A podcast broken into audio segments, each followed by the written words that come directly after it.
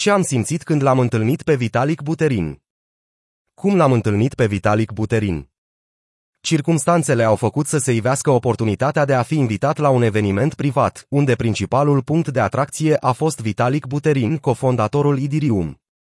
Un geniu înțeles al lumii moderne, avangardistul care în ultimul deceniu a reușit să proiecteze o întreagă realitate din mintea sa în planul fizic, pe care îl trăim cu toții. Generațiile trecute au crescut avândui ca eroi pe oameni ca și Tesla, Einstein sau Feynman, generațiile prezente cresc avândui ca și eroi pe Vitalik Buterin, Andreas Antonopoulos sau Cypherpunks. Acești oameni, la început de nou mileniu, vorbesc despre sisteme de organizare sociale și financiare care sunt deschise, descentralizate, distribuite, peer-to-peer. Sisteme în care încrederea față de alt om nu mai este necesară pentru transferul digital de valoare. În momentul de față, modular peste aceste idei creăm rețele întregi în care oamenii pot funcționa bazându-se pe legi matematice clare.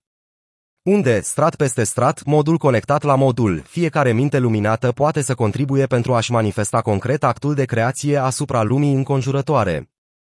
Marile schimbări făcute deodată se văd foarte clar de către majoritate, în schimb micile schimbări, constante și recurente, sunt trecute cu vederea mai ușor. Sentimentele principale pe care le-am simțit pe toată perioada prezenței în jurul atâtor oameni luminați au fost multă apreciere și recunoștință. Oameni foarte inteligenți lucrează de zor exact ca un stup de albine, fiecare contribuie cum știe și cum crede de cuvință la binele general și la avansul tehnologic. Reîntoarcerea în stup este momentul când comunitatea online cade de comun acord pentru un nou upgrade sau pentru o nouă tehnologie care se naște din munca mai multor oameni care fac mici schimbări, tradus pe limba informatică, vorbim despre sistemele open source, descentralizate, distribuite, peer-to-peer. Citește și Vladimir Putin a discutat despre posibilitatea de a cumpăra petrol cu active digitale.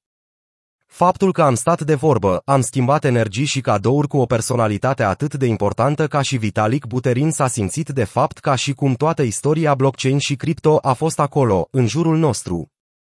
Am fost într-o realitate paralelă unde pentru câteva ore nu a existat nicio pandemie, nicio nevoie fiziologică și practic nimic altceva. Doar istorie și profunzime.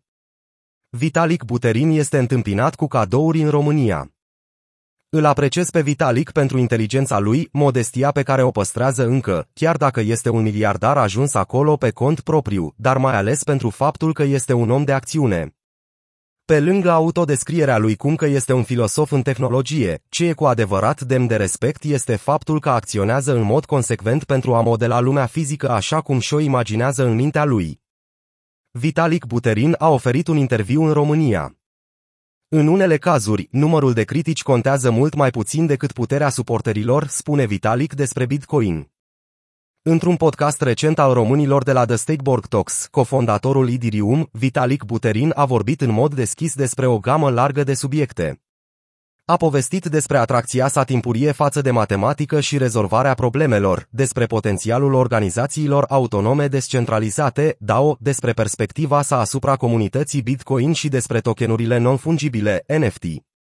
Vitalik a răspuns la mai multe întrebări cu privire la cariera sa și a vorbit despre modul cum își autodescrie rolul în ecosistemul cripto. Un fapt cunoscut, fondatorul Idirium este un antreprenor foarte modest, cu o pasiune arzătoare pentru profesia sa.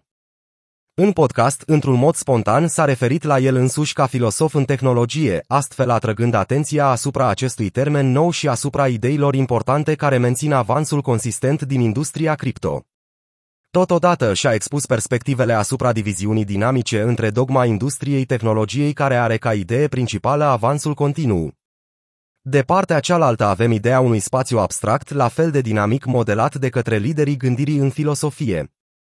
Întrebat dacă este posibil să asistăm la o detronare a Bitcoin de către Ethereum, nu numai ca valoare a prețului, ci și ca un activ de stocare a valorii, el a răspuns pur și simplu, s-ar putea, înainte de a-și extinde punctul de vedere. Cred că diferența mare dintre Ethereum și Bitcoin este că Bitcoin e o platformă în care valoarea ecosistemului provine din valoarea monedei, iar în Ethereum valoarea monedei provine din valoarea ecosistemului. Foarte anticipatul upgrade al Idirium, hard focul intitulat London, de la mijlocul lunii august, îmbunătățește sistemul după care funcționează tranzacțiile din rețea, în special taxele de tranzacție și veniturile minierilor. Vitalik a continuat ideea, spunând mai ales după ei pe 1559, când taxele de tranzacționare sunt arse automat, atunci upgrade-ul devine adevărat într-un sens economic mai direct. În luna septembrie, Vitalik Buterin a fost inclus de către revista Times în top 100 cele mai influente personalități ale lumii, pentru rolul său monumental în creșterea rețelei Idirium la un plus de capitalizare de piață de 400 de miliarde de dolari. Alte recunoștințe au fost acordate și liderilor din spațiul de fi și NFT.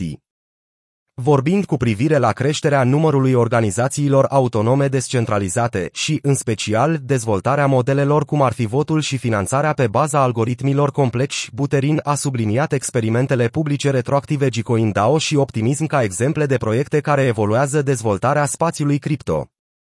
Când a fost întrebat dacă DAO va deveni următorul sector care se va dezvolta fulminant în cadrul ecosistemului cripto, ca urmare a succesului sectorului finanțelor descentralizate și a jetoanelor non-fungibile, Buterin a exprimat.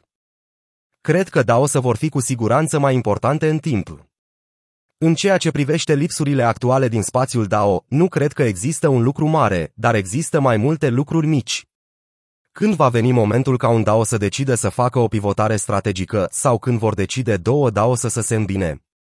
Aceasta este abilitatea de a lua decizii mari și nu doar să continue incremental pe aceeași cale. Asta cred că vom vedea în curând. Ascultă și NFT, de ce sunt așa special tokenii non-fungibili? Caracteristici și posibilități în cele din urmă, comentând despre dezvoltarea rapidă a spațiului NFT, Buterin a împărtășit o perspectivă asupra noii pături demografice care este atrasă de respectivele active criptomonetare.